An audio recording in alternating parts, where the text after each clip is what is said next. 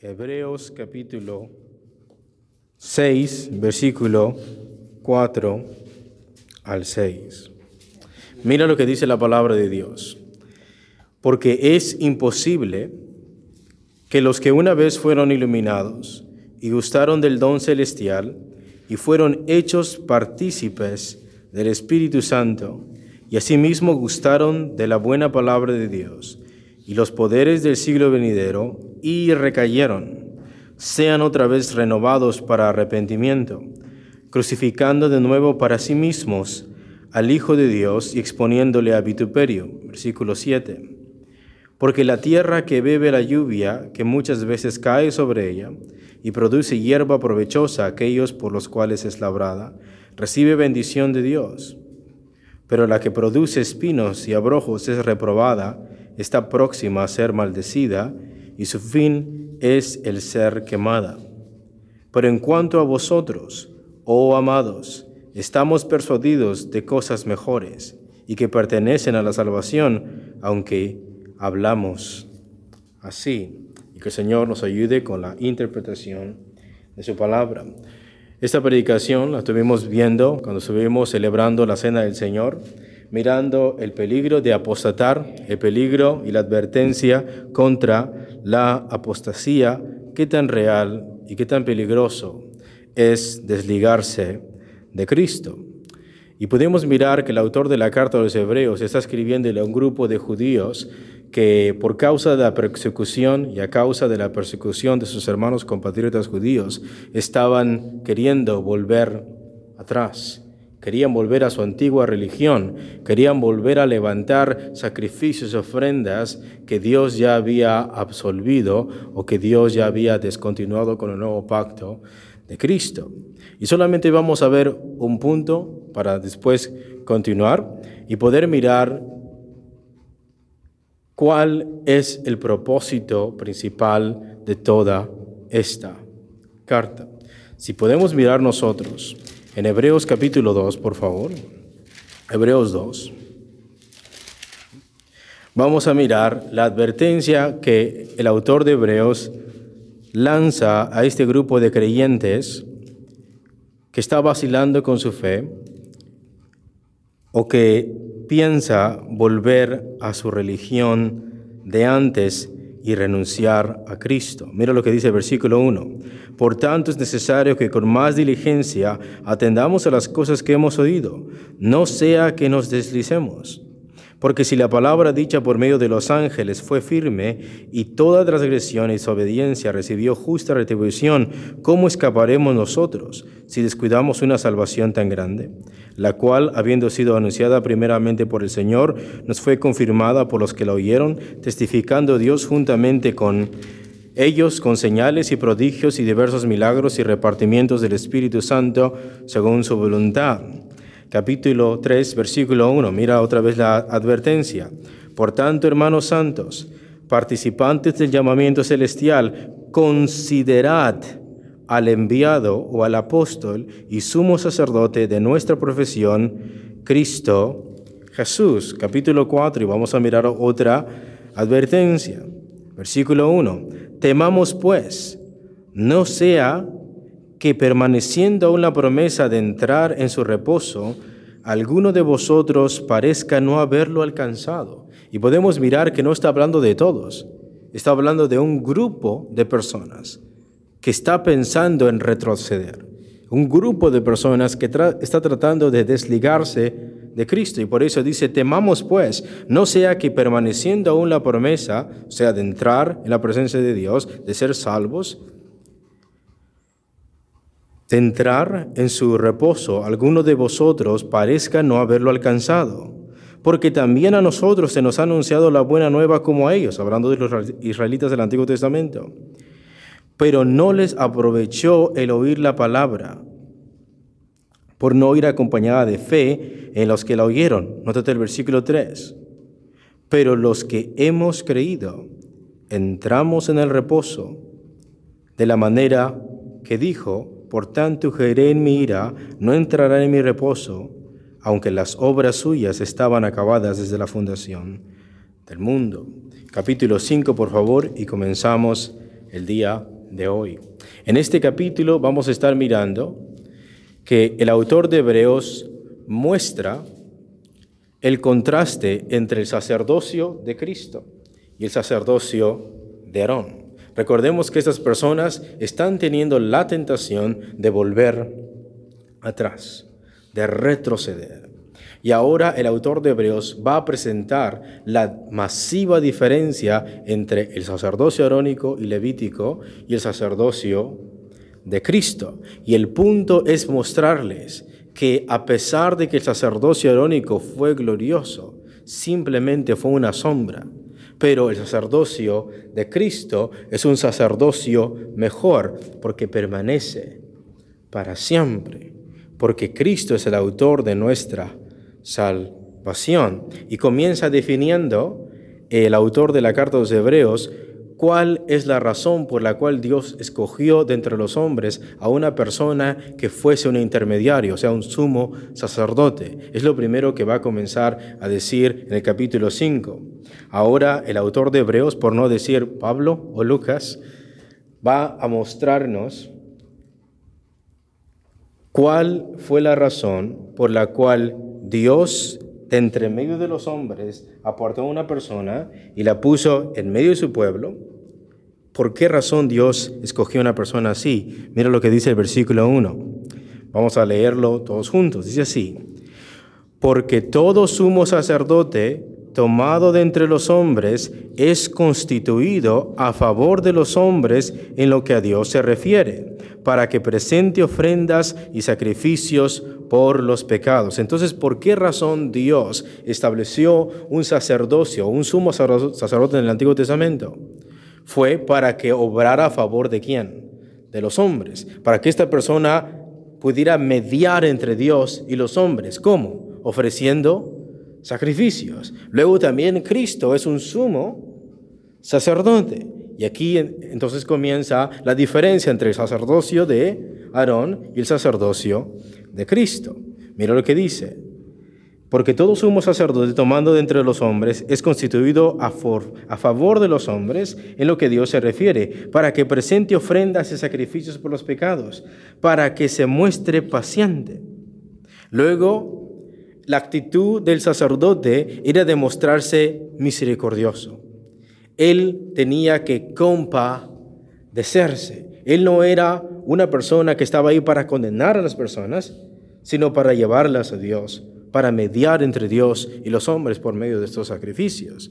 Y dice, para que presente ofrendas y sacrificios por los pecados, para que se muestre paciente. Primer grupo de personas, quiero que me ayuden a leer ese versículo porque es importante.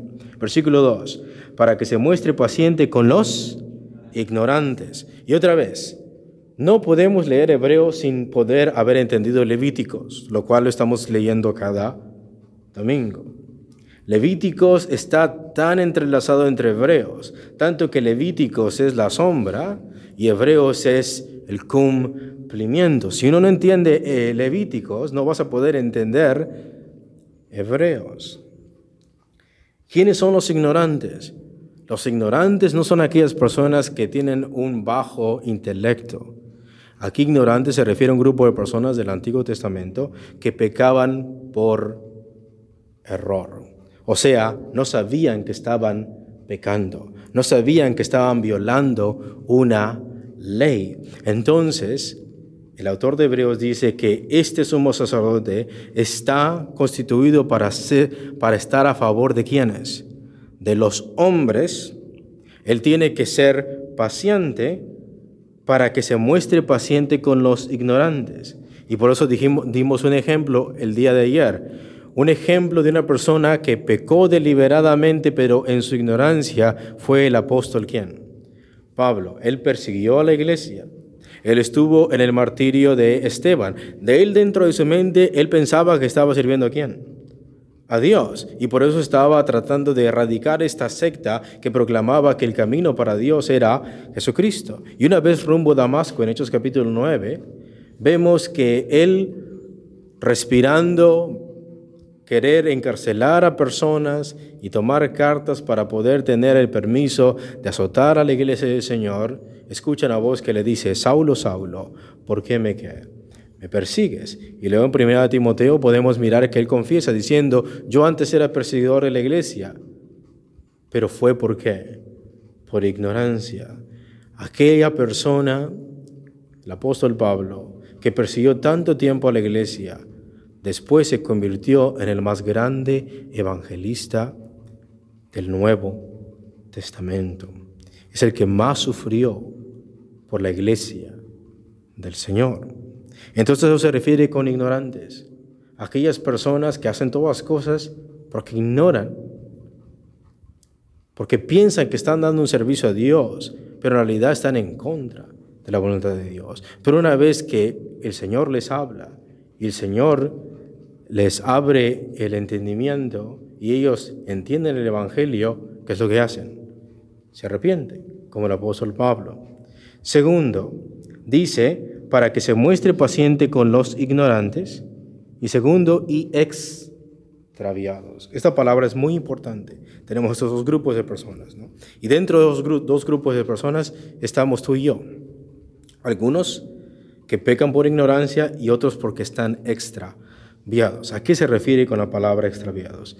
Se refiere a los pecadores que están alejados de Dios, que cuando se les predica el Evangelio y son llamados al arrepentimiento, aceptan el mensaje. Y uno de esos ejemplos que hemos visto fue los publicanos. Eran los pecadores, eran las prostitutas. La Biblia dice que Cristo comía con quién? Con los pecadores. Pero también la Biblia dice que los pecadores oían a Cristo y seguían a quién? a Cristo. O sea, estos mancos, cojos, esta mujer que estaba eh, de flujo de sangre, estas prostitutas, estos ah, publicanos, recaudadores de impuestos, lo que la gente consideraba como lo menospreciado, cuando escucharon la voz del Señor, cuando escucharon el Evangelio de Cristo, ¿qué es lo que hicieron? La oyeron, se arrepintieron y les siguieron estos son los extraviados. Y por eso miramos que Cristo nos da una parábola en Mateo 18 diciendo, ¿qué hombre de ustedes que tiene 100 ovejas y se le descarría una? Ese es un extraviado. No deja las 99 en el desierto y va a buscar a la que se había perdido. Y una vez que la encuentra, la pone en sus hombros, va ante su casa y con sus amigos y se goza junto con ellos. A ese grupo de personas se está refiriendo. Pero en el capítulo 6 vamos a mirar que ya el capítulo 6, en el versículo 4 al 6, ya no se está refiriendo a un ignorante ni a un extraviado. Se está refiriendo a un apóstata. Eso es diferente. Y por eso la predicación de ayer es muy importante y por eso es muy importante que hoy también entendamos qué es lo que realmente quiere decir Hebreos 6, 4 al 6. De manera entonces por así decirlo, en la carta se presentan esos tres grupos de personas. Los ignorantes, ¿quiénes más? Extraviados. Y el tercero, ¿quiénes son? Los apóstatas. Mira lo que dice, versículo 2, para que se muestre paciente con los ignorantes y extraviados. Vemos que aquí el autor de Hebreos excluye al tercer grupo. ¿Cuál es el tercer grupo? Los que apostatan, los que apostatan, los ignorantes extraviados, puesto que él también está rodeado de qué? De debilidad, tanto refiriéndose a Aarón y tanto refiriéndose a Cristo. Pero vamos a mirar en qué diferencia la debilidad de Aarón es inferior y la debilidad de Cristo es superior. Eh, podemos mirar en este texto en todo el contexto del capítulo, que Dios estableció al sumo sacerdote entonces para que fuera un intermediario entre Dios y los hombres, que intercediera a favor del pueblo, según la voluntad de Dios. Tal sacerdote tendría que mostrarse compasivo o paciente con la gente. Primero, porque él era un ser, era un ser humano. Y un ser humano, pues, tiene emociones, tiene sentimientos. Luego, el sacerdote era puesto para que fuera compasivo. Luego, si Cristo va a salvar a su pueblo, Él tiene que tomar forma humana para que Él se compadezca, para que Él pueda tener compasión por su pueblo. Entonces, primero como ser humano tenía que mostrarse paciente, y en el caso de Aarón, y exclusivamente en el caso de Aarón, como ser imperfecto, porque era también pecador. Luego entonces Aarón también se compadecía porque él mismo pecaba porque él mismo era un pecador. Y en Levítico 16 pudimos mirar que él tenía antes que presentar una ofrenda y un sacrificio por expiación de los pecados del pueblo, tenía que hacer una expiación por sus propios pecados. Él mismo y su familia tenían la necesidad de ser limpios por medio de un sacrificio y luego de esto podía él hacer el sacrificio de expiación por el pueblo. Luego cuando una persona entregaba su ofrenda y quería hacer una ofrenda de paz y quería hacer una ofrenda al Señor, quería hacer una ofrenda por la culpa, tal sacerdote se compadecía porque estaban en la misma necesidad, estaban en la misma posición. Aarón también era pecador. Entonces en el caso de Aarón era por ser imperfecto, pues ofrecía también sacrificios por sus propios pecados, pero en el caso de Cristo, su sacerdocio era perfecto o es perfecto, porque él nunca pecó. Y ahí es ahí donde se mira la diferencia y la superioridad del sacerdocio de Cristo. Cristo nunca pecó, pero la Biblia dice que sufrió todas las que ten esta es la superioridad de Cristo, donde Cristo sí nos puede comprender, porque tuvo hambre, tuvo sed, lloró, sintió los látigos, sufrió las tentaciones según Mateo capítulo 4, pero es superior a Aarón porque Cristo no tiene que presentar una ofrenda por sus pecados. Él es la ofrenda perfecta. Él es aquel que nos representa perfectamente ante Dios. Él Esa es la diferencia. Y el punto del autor de Hebreos es mostrarle a estos hermanos judíos que entonces no hay necesidad de volver al sacerdocio arónico. Ya no hay necesidad de esto, porque Cristo es nuestro sumo sacerdote y perfecto. Cristo entonces es superior por cuanto él, a pesar de que fue tentado en todo, él nunca pecó. Segundo, porque su sacerdocio es permanente. Podemos mirar que Aarón murió y por eso tiene que dejar sucesores. Pero Cristo, una vez que resucita, él no muere más. Su sacerdocio es permanente. Y luego la, la intercesión y el grado intermedio es seguro para aquel que se acerca a Cristo, porque Cristo ya no muere. Tercero o cuarto, por medio de la obediencia sumisa de Cristo, a pesar de que Él murió, también resucitó y ascendió a los cielos para venir a ser el autor de la salvación de los que creen en Él. Luego entonces Cristo es el único que, sacerdote que es obedientemente perfecto ante Dios, el Padre. Por eso tenemos la confianza de que Dios siempre nos va a escuchar a través de quién? De Cristo, no vamos a tener miedo que algún día Cristo se desvíe y que ya no nos represente, sino que Cristo es perfecto. Su muerte, su sacrificio fueron para la expiación de nuestros pecados una vez y para siempre, y su intercesión es para darnos la salvación eterna. Y podemos mirar entonces que es el punto de la carta a los Hebreos en el capítulo 5. Pero quiero que vean algo importante aquí. Al casi terminar el discurso de este capítulo, el autor de esta carta concluye lo siguiente refiriéndose a sus compatriotas judíos. Mira lo que dice el versículo 11 de Mateos de Hebreos 5, por favor. Hablando acerca del sacerdocio de Cristo según Melquisedec, mira lo que concluye este autor. Dice así: Acerca de esto tenemos mucho que qué que decir y difícil de, qué? de explicar. Luego, él desea seguir profundizando en ese tema, pero le dice a sus compatriotas, tenemos muchas cosas que decir de esto, pero algunas cosas son muy difíciles de explicar. Pregunta, ¿cuál es la razón por la cual el autor de Hebreos le escribe a esta gente? Y es porque algunos estaban queriendo que retroceder. Algunos estaban pensando en apostatar, volver otra vez a su religión. Pero el autor de Hebreos está tratando de explicar la supremacía de quién? De Cristo, de Melquisedec. Cristo es un sacerdocio, un sacerdote perfecto. Y entonces él dice, sobre este tema hay mucho que decir y mucho que explicar.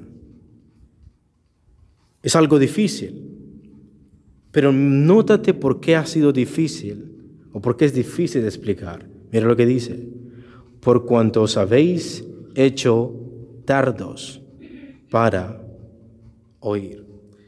Y aquí me gustaría que le diéramos nuestra mente al Señor para que entendiéramos esta parte. Luego entonces la razón por la cual este apóstol o esta persona que escribió este libro no puede avanzar más, la razón por la cual no puede indagar más y profundizar más es porque la audiencia que le está escribiendo ha cerrado sus? Sus oídos.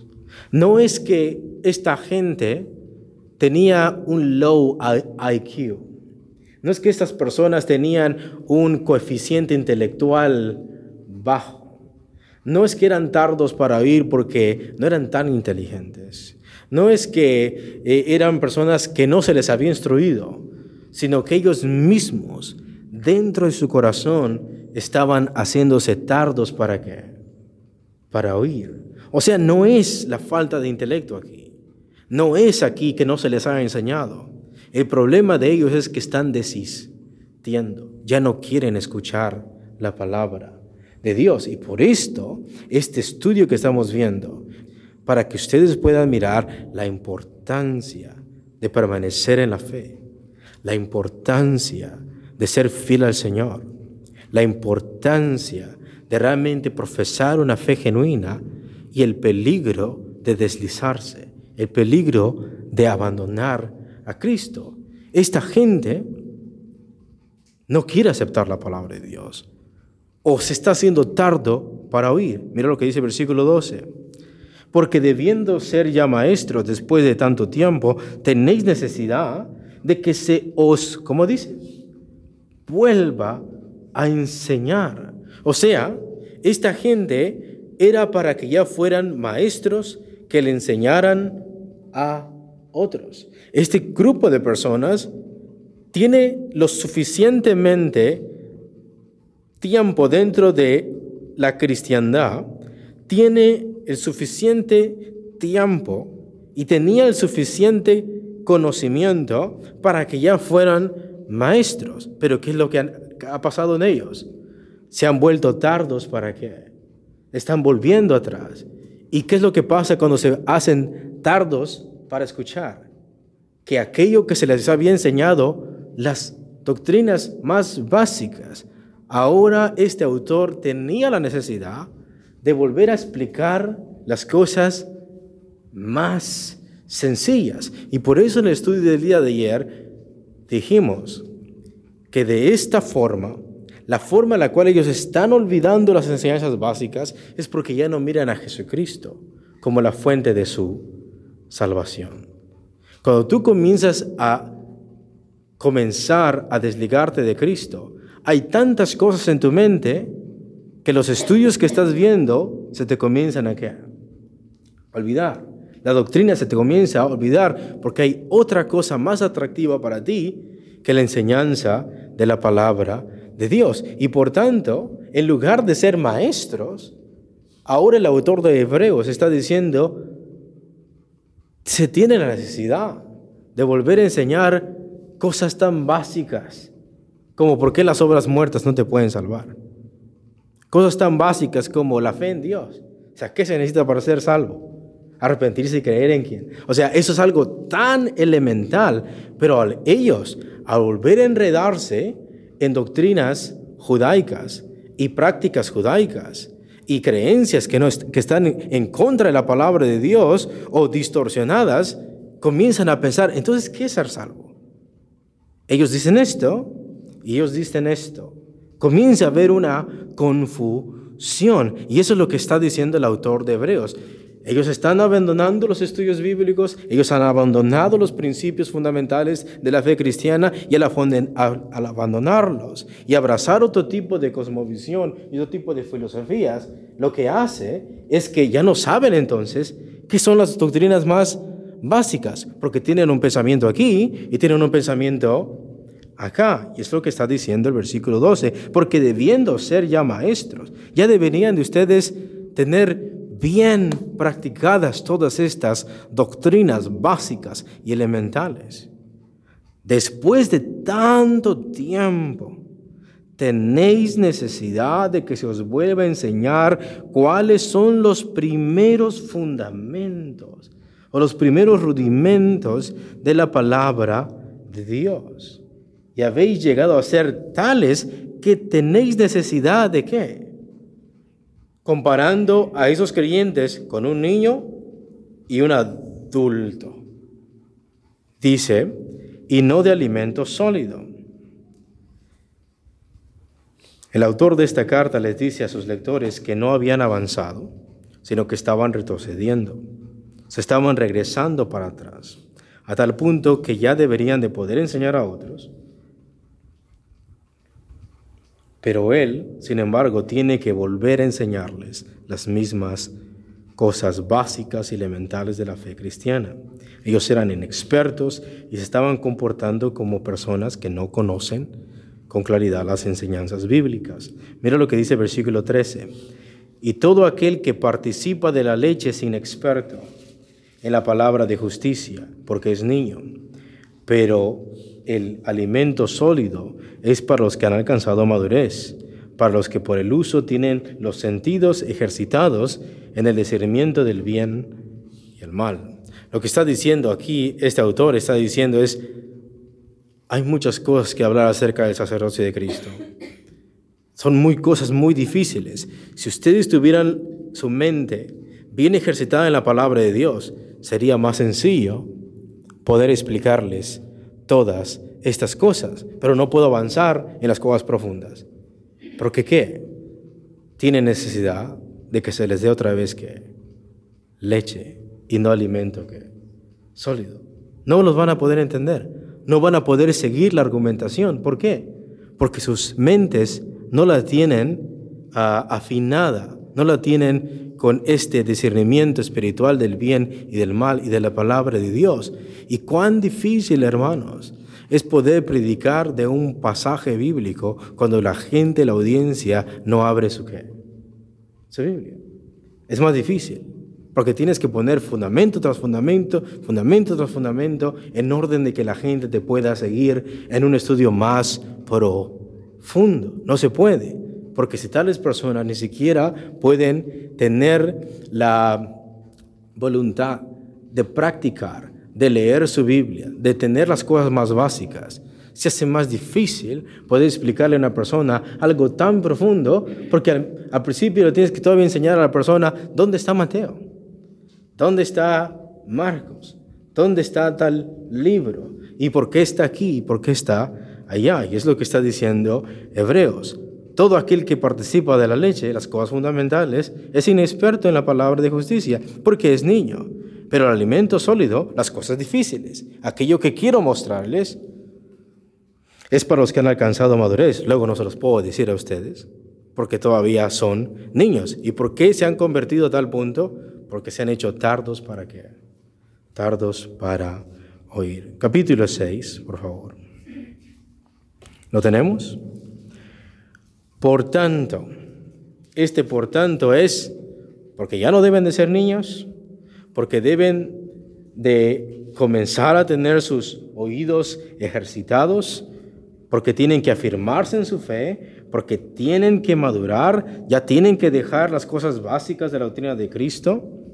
Por tanto, como dice, vamos a leerlo todos juntos, vamos adelante a la perfección, no echando otra vez el fundamento del arrepentimiento de obras muertas. O sea, ya no hay necesidad que se les vuelva a enseñar lo que ya deberían de, qué? de saber. ¿Cuál es el primer fundamento de una doctrina básica del cristianismo? Pues que tus obras no te pueden salvar. A eso se refiere el fundamento de arrepentimiento de obras muertas. Una religión no te puede salvar y ellos están tratando de volverse a ir a las liturgias judaicas. A eso se refiere. Segundo, de la fe en Dios, que la única forma que Dios te puede salvar es a través de quién? De Cristo por medio de la fe. ¿Eso es básico? Pues sí.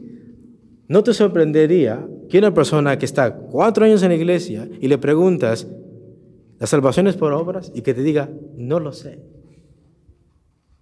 ¿Qué pensarías de esa persona? ¿Cómo puedo ser salvo? Y que no te pudiera decir algo tan sencillo, arrepiéntete y cree en quién. Eso es algo tan básico que una persona se lo aprende el primer día que conoce a Jesucristo.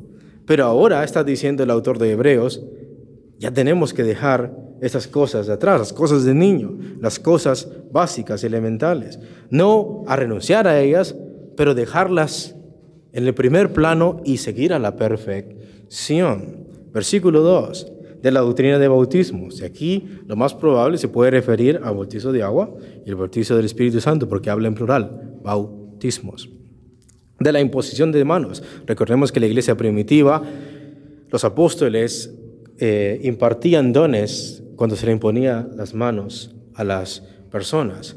Y también, aún en el día de hoy, cuando alguien se le va a entregar un ministerio, se le pone las manos o se ora por él podemos mirar que todas esas cosas son muy qué? Son muy básicas, son muy elementales de la resurrección de los muertos. O sea que los muertos en Cristo van a qué? Van a resucitar.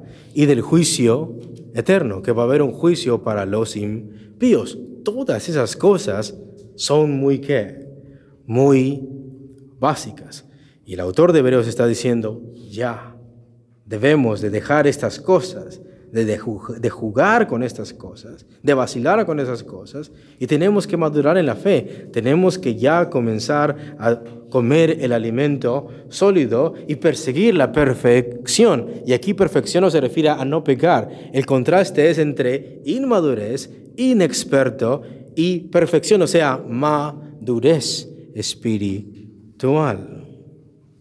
Y hasta, aquí podemos ver, hermanos, que el autor de esta carta está dispuesto a enseñarles otra vez. Mira lo que dice el versículo 3, por favor. Vamos a leerlo todos juntos. Dice así, y esto haremos si Dios en verdad lo permite. Notemos esto, es importante. El autor de los Hebreos, ¿cómo ha llamado a este grupo de judíos? Inexpertos, que tienen que volver a los rudimentos básicos de la fe cristiana. Les ha dicho inma duros. Les ha dicho que se han hecho tardos para qué? Para oír. Luego entonces, la razón por la cual no están creciendo, la razón por la cual no están estudiando los estudios bíblicos, la razón por la cual no están leyendo las escrituras y no están madurando en la fe, es porque ellos están retrocediendo. Y podemos ver que el autor de esta carta está dispuesto a volver a enseñarles a los lectores Está dispuesto a volver a explicar los fundamentos de la fe cristiana porque dice, y esto haremos si en verdad Dios lo permite. Él está dispuesto a formar cristianos más maduros. Tengo muchas cosas que explicarles, algunas son muy difíciles de este tema, pero ahorita no los puedo explicar porque se han hecho tardos para oír, pero ya deben de crecer, ya deben de dejar los rudimentos y tienen que buscar la perfección y esto es lo que vamos a hacer si Dios lo permite. O sea, vemos a un hermano que está dispuesto a mirar a sus hermanos madurar. Pero escuchen, ¿cuál es la intención del capítulo 6 y del autor de Hebreos? Ver a sus hermanos madurar en qué? En la fe. Ese es el punto, ¿verdad? Por eso dice, y esto haremos, si Dios lo que lo permite. O sea, realmente Él desea que estos hermanos puedan crecer en la fe. Pero ¿qué pasa si los hermanos a los cuales les vuelve a explicar tales cosas se hacen más tardos para qué? ¿Qué pasa si comienzan a retroceder a tal punto que ya no quieran escuchar que la palabra? Y ahí comienza el versículo 4. Esa es la advertencia. Ellos están, por así decirlo, en una forma intermedia, donde no han apostatado, pero tampoco han, no han estado maduros en, en la fe. Están en un bambaleo, están inestables. No han abandonado a Cristo todavía, pero se están haciendo tardos para qué? Para oír. Y no se puede estar aquí, porque algún momento vas a tener que tomar una decisión. ¿Y cuál es esa decisión?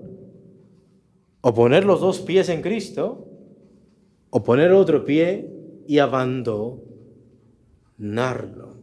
Y ahí el peligro de la apostasía.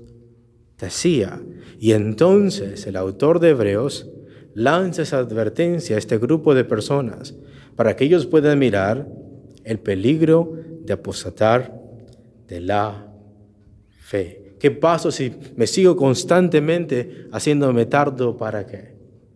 ¿Qué pasa si cada día más no atiendo a la congregación? No, no lo estoy implicando para ustedes. Hebreos 10 lo dice después. Esos hermanos ya nos estaban congregando. ¿Y qué pasa si entre más y más menos leo la palabra de Dios? Menos atiendo los estudios, menos me paso con comunión a los hermanos, menos predico la palabra de Dios, menos estudio doctrinas bíblicas, menos asisto, menos y menos y menos.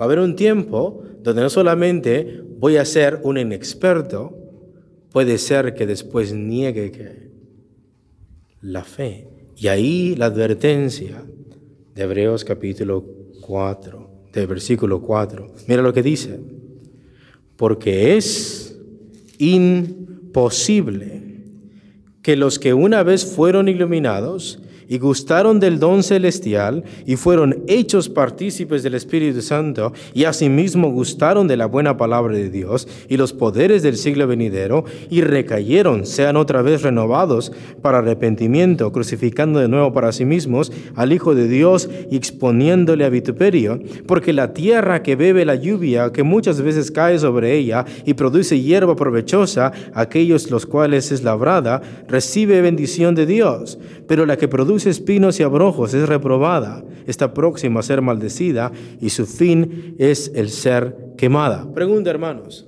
estos hermanos a los cuales el autor de Hebreos está hablando, ¿son hermanos nuevos o ya tienen mucho tiempo? ¿Cómo lo sabemos? Porque capítulo 5, como ha dicho, después de tanto tiempo, ¿verdad? O sea, son personas que estuvieron dentro de la congregación, que por un tiempo profesaron la fe en Cristo y hasta la fecha aún la profesan. Pero ¿qué es lo que ha pasado? Se están haciendo tardos para qué? Para oír. O sea, aquí no se está aplicando ese texto a una persona nueva. Está hablando de una persona que ya ha estado en la congregación. Dos años, tres años. Personas que ya conocen lo básico, pero ahora porque se están haciendo tardos para ir, se les tiene necesidad otra vez de volver a enseñarles lo mismo porque están abandonando que la fe. Primero, vamos a mirar qué es lo que no dice esta carta. ¿Qué es lo que no dice este capítulo? Hay muchos pastores bien intencionados Nunca estoy diciendo que tales hermanos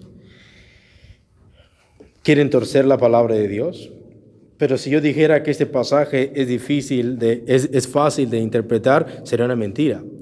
Ese es uno de los pasajes más difíciles en toda la escritura de poder interpretarlos de una manera eh, holística, o sea, de principio a fin. Es un poco difícil de interpretarlo. Y cuando alguien dice, yo sé la verdadera interpretación, tiene que saber que su interpretación es una entre muchas.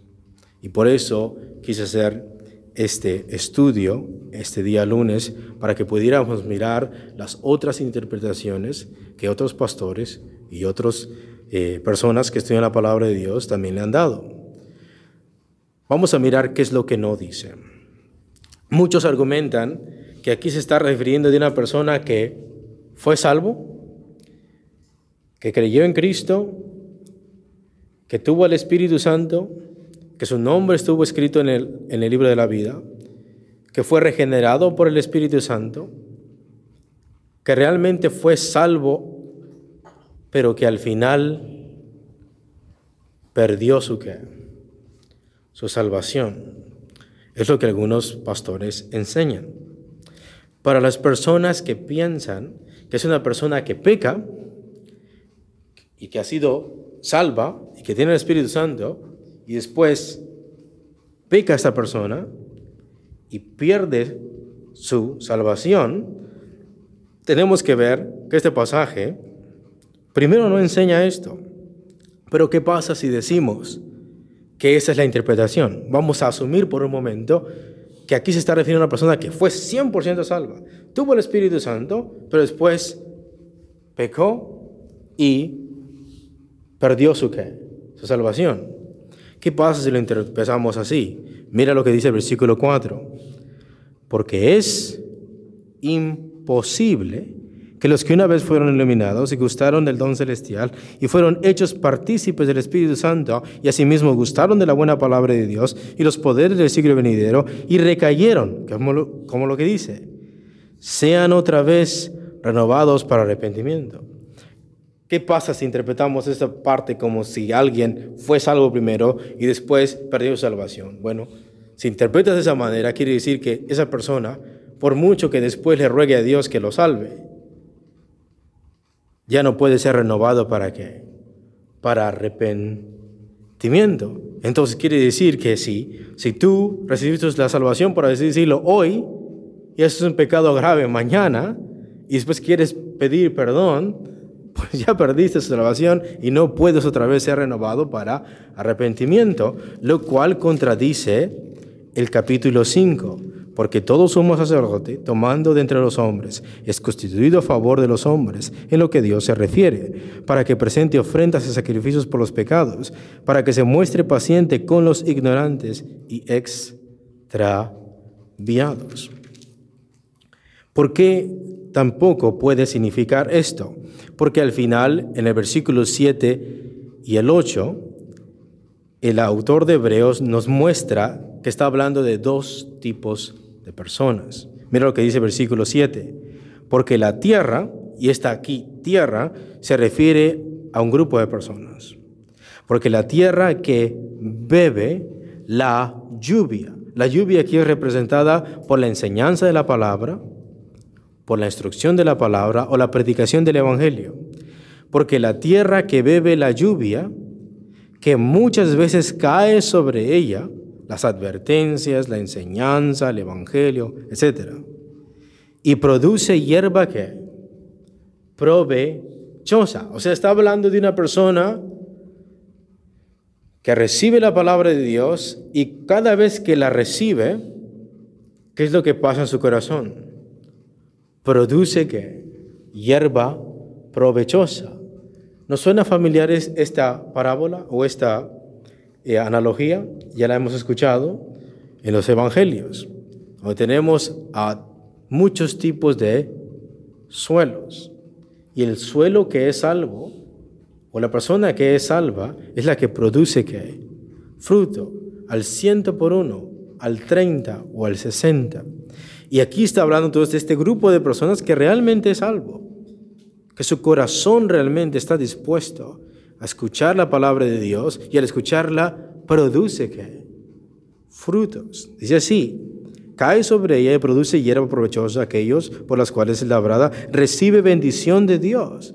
Pero otro grupo de personas que representan a los apóstatas, la que produce espinos, o sea, recibe la misma agua, recibe la misma predicación, pero su corazón es qué? Es distinto. Los dos son suelos. Pero este suelo, al recibir esta agua, ¿qué es lo que pasa? Pero la que produce espinos y abrojos es reprobada, porque no produce buenos frutos. ¿Qué es lo que produce? Maleza. produce hierba mala y luego como dice, está próxima a ser maldecida y su fin el, el ser quemada. Notemos, hay que interpretar bien el texto. No dice que el suelo al principio produjo buenos frutos y después que volvió a llover produjo malos que frutos. No está diciendo eso, está hablando de dos tipos de suelos. Uno que al llover, al escuchar la palabra, ¿qué es lo que hace? Produce buenos frutos, la persona salva. Y habla de otro tipo de suelos que no es que al principio haya producido buenos frutos, sino que desde un principio produjo hierba mala. ¿Qué es lo que va a pasar con esta persona que al escuchar el Evangelio, al escuchar la enseñanza bíblica, la rechaza y comienza a dar frutos malos? Está próxima a ser quemada. Tercer punto por cual yo creo firmemente que este texto no se refiere a que alguien pierde la salvación. Mira lo que dice el versículo 9. Pero en cuanto a vosotros, oh amados, estamos persuadidos de cosas mejores y que pertenecen a la salvación, aunque hablamos así, aunque los estamos exhortando de esa manera, nosotros estamos persuadidos o convencidos de cosas mejores para ustedes concernientes a qué? A la salvación. Mira lo que dice el capítulo 4, por favor. Y otra vez podemos mirar estos dos grupos de personas. Temamos pues, versículo 1, no sea que permaneciendo aún la promesa de entrar en su reposo, alguno de vosotros parezca no haberlo alcanzado. Luego podemos mirar que hay gente que está dudando, hay gente que se está desviando. Versículo 2, porque también a nosotros se nos ha anunciado la buena nueva como a ellos, pero no les aprovechó el oír la palabra, o sea, apostataron, por no oír acompañada de fe en las que lo oyeron. Versículo 3, pero los que hemos creído, entramos en el reposo. Capítulo 10, por favor, y versículo 39. Capítulo 10 y versículo 39. Y otra vez aquí vuelvo a lanzar una advertencia contra la apostasía, pero mira qué es lo que dice el versículo 39. ¿Lo tenemos? Pero nosotros no somos de los que retroceden para perdición, sino de los que tienen fe para preservación del alma. Entonces, vemos aquí, volvamos otra vez a Hebreos 6, 4 al 6, que entonces este capítulo 6 y el versículo 4 al 6 no se está refiriendo a una persona que primero fue salvo y luego que perdió su salvación. Porque hasta el final el versículo 9 dice, pero en cuanto a vosotros, oh amados, estamos persuadidos de cosas mejores y que pertenecen a la salvación, aunque hablamos así. Segunda cosa que el texto no dice. Muchos dicen, oh, bueno, si tengo en mi mente ya en mi cabeza la salvación, no sé qué, no se pierde. Solamente quiero que pongan atención a esto. ¿Qué pasa si dentro de nuestra cabeza decimos, no, no se pierde? Aquí más o menos lo infiere, pero no voy a creer que la salvación se pierde.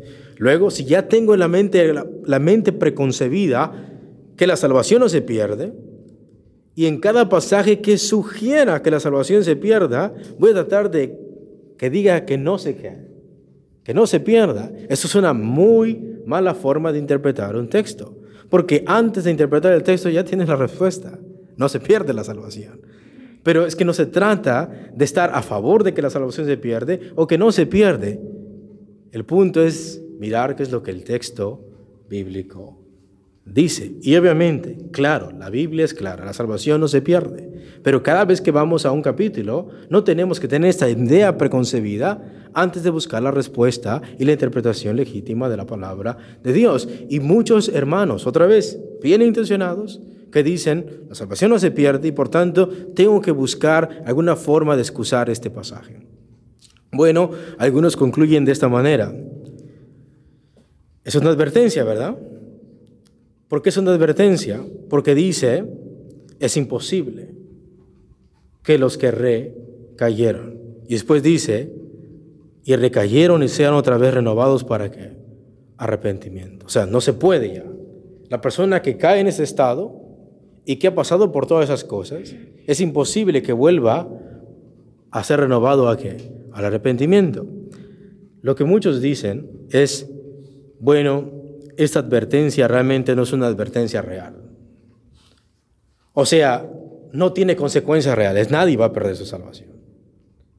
Y si nadie va a perder su salvación, entonces la advertencia no es que, no es real, porque si a la gente que se le está hablando nunca pierde su salvación, pero se le dice, se le advierte, entonces la advertencia no es que, no es real. Es como si alguien dijera, si no haces esto, te va a pasar esto, pero realmente nunca te va a pasar porque lo que te estoy diciendo nunca te va a pasar. Es lo que muchas personas concluyen. O sea, no es una advertencia real a que aparece y aparenta ser real. Dicen, no es una advertencia real con consecuencias reales, solo es una hipótesis. Si se pudiera, no se podrían renovar para arrepentimiento, para que sean salvos.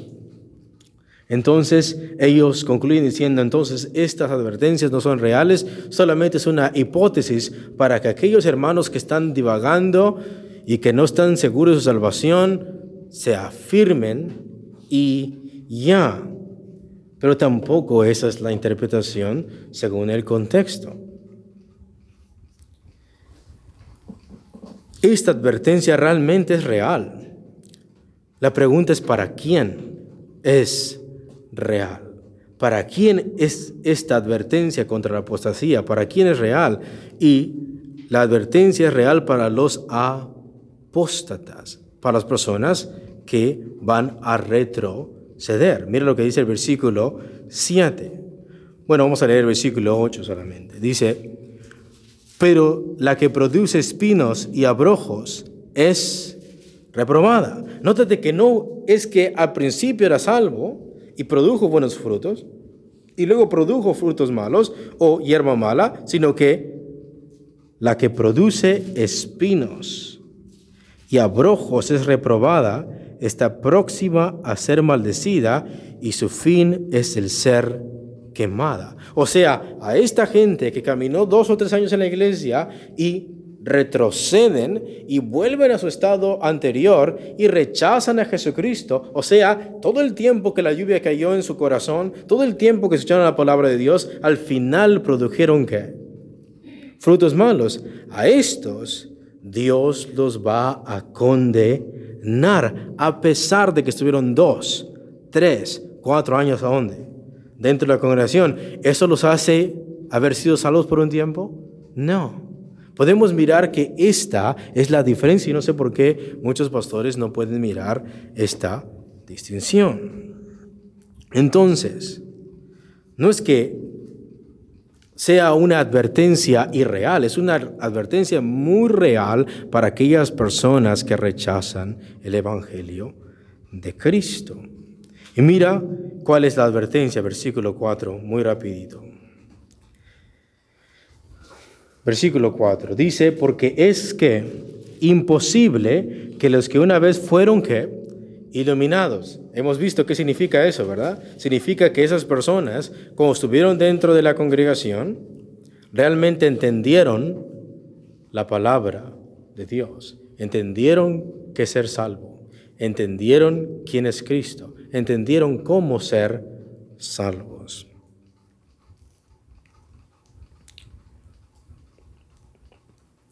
Dice, porque es imposible que los que una vez fueron iluminados. Y después dice, y gustaron de qué? Del don celestial. Ya hemos explicado en el estudio pasado qué significa gustar del don celestial. En Hebreos 3, por favor, ahora sí quiero que vayamos, porque el punto es interpretar el texto el día de hoy. Hebreos capítulo 3, versículo 1. Acuérdate que ellos gustaron que el don celestial. Mira lo que dice el versículo 1 del capítulo 3. ¿Lo tenemos? Dice, por tanto, hermanos santos, participantes del llamamiento que celestial. ¿Viste? Que es un paralelo. Luego el gustar el don espiritual o el don celestial es haber sido llamado por Dios. En este caso, las personas a las cuales se les está escribiendo son personas de qué origen? Judío. O sea, ellos eran la descendencia de Abraham y por tanto Dios les había confiado el llamamiento a ellos. Y estas personas que fueron llamadas al arrepentimiento, fueron llamadas a ser salvos, cuando ellos creyeron superficialmente por un tiempo, ellos gustaron del don que celestial, creyeron superficialmente por un tiempo. Siguiente, y fueron hechos como dice, eh, Hebreos 6, por favor, versículo 4. Porque es imposible que los que una vez fueron iluminados y gustaron del don celestial y fueron hechos partícipes del Espíritu Santo. Otra vez, vamos a interpretar aquí. Notemos que el texto no dice que fueron llenos del Espíritu Santo. Nótese que el texto no dice que fueron bautizados en Espíritu Santo. Notemos que el texto no está diciendo que fueron sellados con el Espíritu Santo. Más bien dice que fueron hechos partícipes del Espíritu Santo. Es una masiva diferencia. ¿Y en qué forma fueron partícipes del Espíritu Santo? Podemos ir por favor a Hebreos capítulo 2, versículo 3 al 4. Hebreos 2, versículo 3 al 4. ¿Lo tenemos? Dice así, ¿cómo escaparemos nosotros si descuidamos una salvación tan grande, la cual, habiendo sido anunciada primeramente por el Señor, nos fue confirmada por los que oyeron? ¿Quiénes fueron los que oyeron el mensaje del Evangelio después de Cristo? ¿Quiénes? Los apóstoles. Nótate el versículo otra vez. ¿Cómo escaparemos nosotros si descuidamos una salvación tan grande, la cual habiendo sido anunciada primeramente por quién?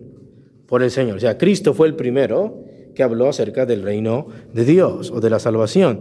Después dice, nos fue confirmada por los que oyeron. Y se refiere a los apóstoles. Versículo 4. ¿Cómo los apóstoles testificaron de lo que oyeron? Testificando Dios juntamente con ellos, con señales y prodigios y diversos milagros y repartimientos del Espíritu Santo según su qué? Su voluntad. Vayamos por favor otra vez a Hebreos 6, versículo 4. Y era como dice, y fueron hechos partícipes del Espíritu Santo. Significa entonces que tales personas presenciaron milagros de quién? Del Espíritu Santo. Podemos mirar innumerables veces en el libro de Mateo, Marcos, Lucas y Juan, cómo Cristo hizo la multiplicación de los panes a cuánta gente, a miles de personas, pero no todos creyeron. Podemos mirar que aún Judas fue contado como un apóstol, fueron partícipes de esto, pero ¿Judas fue salvo? No. Puedes mirar que los fariseos pudieron mirar múltiples sanaciones del Señor Jesús, a tal punto que cuando Cristo le sana a un hombre una mano seca que tenía y se la vuelve a restaurar, ¿qué es lo que dicen esos fariseos? Cristo lo hizo por obra de quién? De Satanás.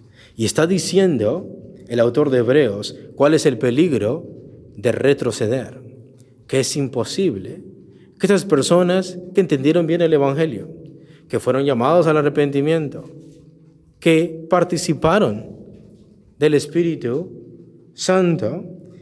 Y después dice el versículo 5, y asimismo gustaron de la buena palabra de Dios. O sea, ellos no están ignorantes. Podemos mirar que el contexto dice que esta gente ya debería de saber los fundamentos principales de la fe cristiana. O sea, significa que esta gente estuvo mucho tiempo dentro de la congregación y supieron exactamente quién es Cristo, supieron qué es la justificación, supieron cómo es la salvación, supieron todas estas doctrinas bíblicas, gustaron de la palabra de Dios. Y después dice, y los poderes del siglo venidero tuvieron un cargo dentro de la congregación, posiblemente fueron pastores, fueron evangelistas, fueron diáconos, experimentaron ellos mismos un milagro de parte de Dios, pero ¿qué es lo que pasó? Mira lo que dice el versículo 6, por favor. Y recayeron. ¿A pesar de qué? ¿A pesar de qué, hermanos? A pesar de que fueron iluminados y conocieron el Evangelio, a pesar de que fueron llamados por Dios, a pesar de que fueron partícipes del Espíritu Santo, a pesar de que gustaron la palabra de Dios, a pesar de que probaron los poderes del siglo venidero, del reino de Dios más adelante, o sea, tuvieron un cargo dentro de la congregación, fueron pastores, evangelistas, fueron diáconos, sirvieron dentro de la congregación, pudieron probar qué es tener comunión con los hermanos, pudieron probar la cena del Señor, pudieron probar todas estas cosas, pero ¿qué es lo que pasó? Y recayeron. Nótate esa palabra, es muy interesante. No dice que cayeron, dice que recayeron. O sea, hubo un tiempo que estuvieron dentro de la congregación, un tiempo que viene escapado del mundo, pero después volvieron a recaer. Eso se refiere a postatar. Y notemos entonces que no es que la gracia de Dios no, sea, no haya sido abundante. No es que el amor de Dios no sea abundante. Ellos conocieron el Evangelio. Ellos fueron llamados al arrepentimiento. Escucharon el privilegio de cómo es que se entra al reino de Dios participaron de las cosas del Espíritu Santo. Cada vez que los hermanos levantaban las manos y podían cantar, y por eso dije en el estudio pasado, que si alguien de esta congregación, cuando los hermanos o cuando escuchas la predicación y sientes en tu corazón que realmente Dios te está hablando al arrepentimiento y sientes quebrantarte y pedirle perdón al Señor y en ese momento dices tú no, en ese momento uno está rechazando la obra del Espíritu que Santo. Por eso sí recayeron. Esto es lo que se refiere a la apostasía. Una persona que rechaza o renuncia a la fe cristiana de una manera verbal, o sea, no quiero saber más de Cristo, o por el hecho se comporta como si nunca hubiera conocido a Cristo. Es la persona que se revela en contra de Cristo cuando antes lo había confesado. Vemos que esta palabra recayeron implica que volvió a caer, volvió a su estado pecaminoso y rebelde en contra de Dios, pero ahora aún conociendo a quién, a Cristo. O sea, la belleza de Cristo, el amor de Cristo, la gracia de Cristo, para tal persona no fue suficiente. Fue más atractivo el pecado y la inmundicia y la vasca y toda la contaminación del mundo fue más atractivo para estas personas que el venir a Cristo y ser salvos. De estas mismas personas habla el apóstol Pedro. El perro vuelve su vómito y la puerca lavada a revolcarse en el cielo. Eso es lo que habla Cristo, diciendo, entonces les declararé, nunca os conocí, apartaos de mí, hacedores de maldad. Versículo 6, por favor. Y recayeron, sean otra vez renovados, ¿para qué? Nótate que es imposible que la gente que recayó sean otra vez renovados, ¿para qué? Para arrepentimiento. El punto es que estas personas no desean volver a qué? Arrepentirse. No desean volver a Cristo no desean volver al camino del Señor, no está diciendo que si aún una persona dice, quiero ser salvo, quiero ser salvo, Dios dice, no, yo no te puedo aceptar. El texto no está diciendo que la iglesia va a decir, te vamos a cerrar las puertas y a pesar de que estés clamando por perdón, nosotros te decimos que no. Al contrario, Mateo 18 dice, ¿cuántas veces tengo que perdonar a mi hermano? ¿Hasta siete? No, hasta 70 veces siente. Aquí la imposibilidad está en su corazón. No quiero volver a qué?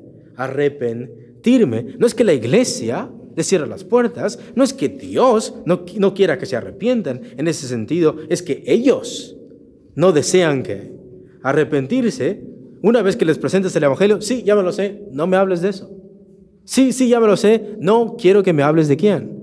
De Cristo. Y por eso, esa es la advertencia real para los que realmente apostatan. Realmente es una advertencia real que alguno de nosotros nos puede pasar si comenzamos a ser tardos para qué? Para oír.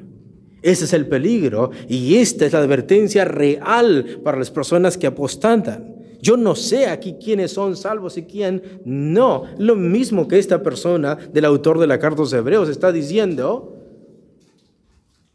es imposible para esta gente que vuelvan a ser renovados para arrepentimiento. Y después nos dice por qué. Después el autor de la carta de los Hebreos nos dice por qué. ¿Qué es lo que pasa cuando se les vuelve a presentar a Cristo? Mira lo que dice. Versículo 6. Si recayeron, sean otra vez renovados para arrepentimiento. ¿Qué es lo que hacen con Cristo? Crucificando de nuevo para sí mismo al Hijo de Dios, disponiéndole a vituperio.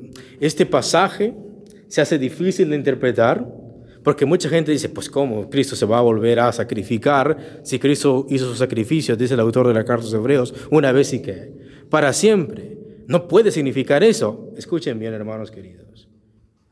Este pasaje se hace difícil de interpretar porque cuando leemos crucificado o crucificando para sí mismos al Hijo de Dios exponiendo al vituperio, cuando escuchamos la palabra crucificando, automáticamente interpretamos sacrificio por el perdón de qué?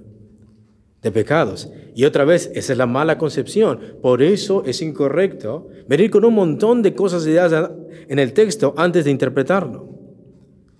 Y por tanto, sí, crucificar a Jesucristo significa el sacrificio por el medio de, por el cual los pecados son perdonados, por tanto, concluimos que esto no puede ser, porque aún el autor de la carta a los hebreos nos dice que Cristo presentó su sacrificio una vez y para siempre.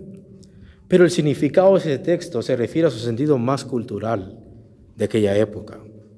¿Quiénes eran los que eran crucificados en la época del Imperio Romano en el primer siglo? ¿Quiénes eran los que eran crucificados? Los ladrones. ¿Quiénes más? Los criminales. Entonces, ¿qué es lo que hacen con Cristo? Lo cru. Ese es el significado. No tengamos en la mente el perdón de pecados y la salvación. Claro que sabemos que Cristo murió por nuestros pecados, pero en este caso, crucificar de nuevo a Cristo y exponerla a vituperio se refiere a su forma más cultural. O sea, una vez que les vuelves a presentar a Jesucristo, a esta gente que fue iluminada, que fueron llamados con el don celestial, que fueron partícipes del Espíritu, que gustaron de la buena palabra. O sea, ellos exhaustivamente lo conocen qué? Todo. Una vez que les vuelves a presentar a Jesucristo, ¿qué es lo que hacen? Lo vuelven a crucificar. Lo vuelven a menospreciar. Lo vuelven a odiar. Para que entiendas, si este grupo de personas lo volvieras a poner en el momento que Pilato dice, ¿a quién quieres que os suelte? ¿A Jesucristo? ¿O a Jesús llamado el Cristo? ¿O a Jesús Barrabás? ¿Qué es lo que dice la gente? A Barrabás. Si esta gente que ha apostatado la vuelves a poner ahí, ¿con qué partido crees que estarían? Y es con aquellos que están deseando a un criminal igual que ellos, antes que a Jesucristo. Lo vuelven a odiar, le vuelven a poner la corona de espinos, lo matan como el, como el peor criminal por su odio contra él y contra su mensaje. Y por último dice, lo exponen a vituperio, lo insultan, lo escupen. Y es exactamente lo que hace esta gente. Una vez que apostatan, les vuelves a presentar a Cristo. ¿Y qué es lo que hacen? Se burlan de quién? De Cristo, odian a Cristo. Pero al final mira lo que dice el versículo 9 para terminar. Pero en cuanto a ustedes, oh amados, estamos persuadidos de cosas mejores y que pertenecen a la salvación, aunque hablamos así. El autor de Hebreos está hablando de aquellas personas que realmente fueron salvas. En cuanto a ustedes, estamos persuadidos que no van a hacer eso, sino de cosas que mejores. Vamos a levantarnos.